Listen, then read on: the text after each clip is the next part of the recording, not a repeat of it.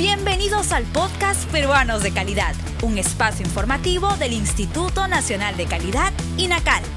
Acompáñennos a conocer la importancia y los beneficios de contar con productos y servicios de calidad en el país.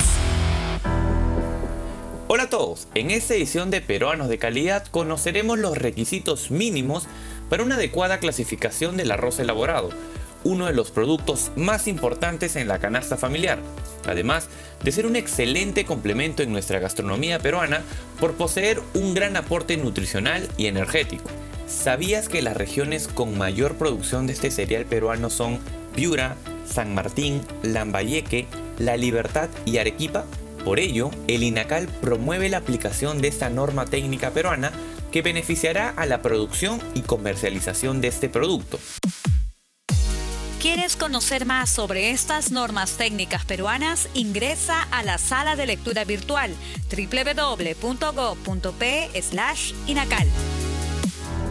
Este documento establece los principales estándares de calidad que debe cumplir el arroz elaborado. Tiene que estar libre de sabores, olores extraños e impurezas que representen un peligro para la salud.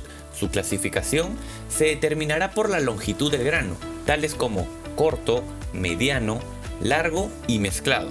El producto será comercializado en su envase original de 250 a 750 gramos, de 1 a 50 kilogramos, entre otros, siempre y cuando respeten las especificaciones de calidad e higiene. Y para el transporte deberá realizarse bajo las condiciones óptimas de humedad, temperatura y limpieza. Si quieres conocer sobre esta norma técnica peruana y más, visita nuestra página web y síguenos en nuestras redes sociales como Inacal Perú.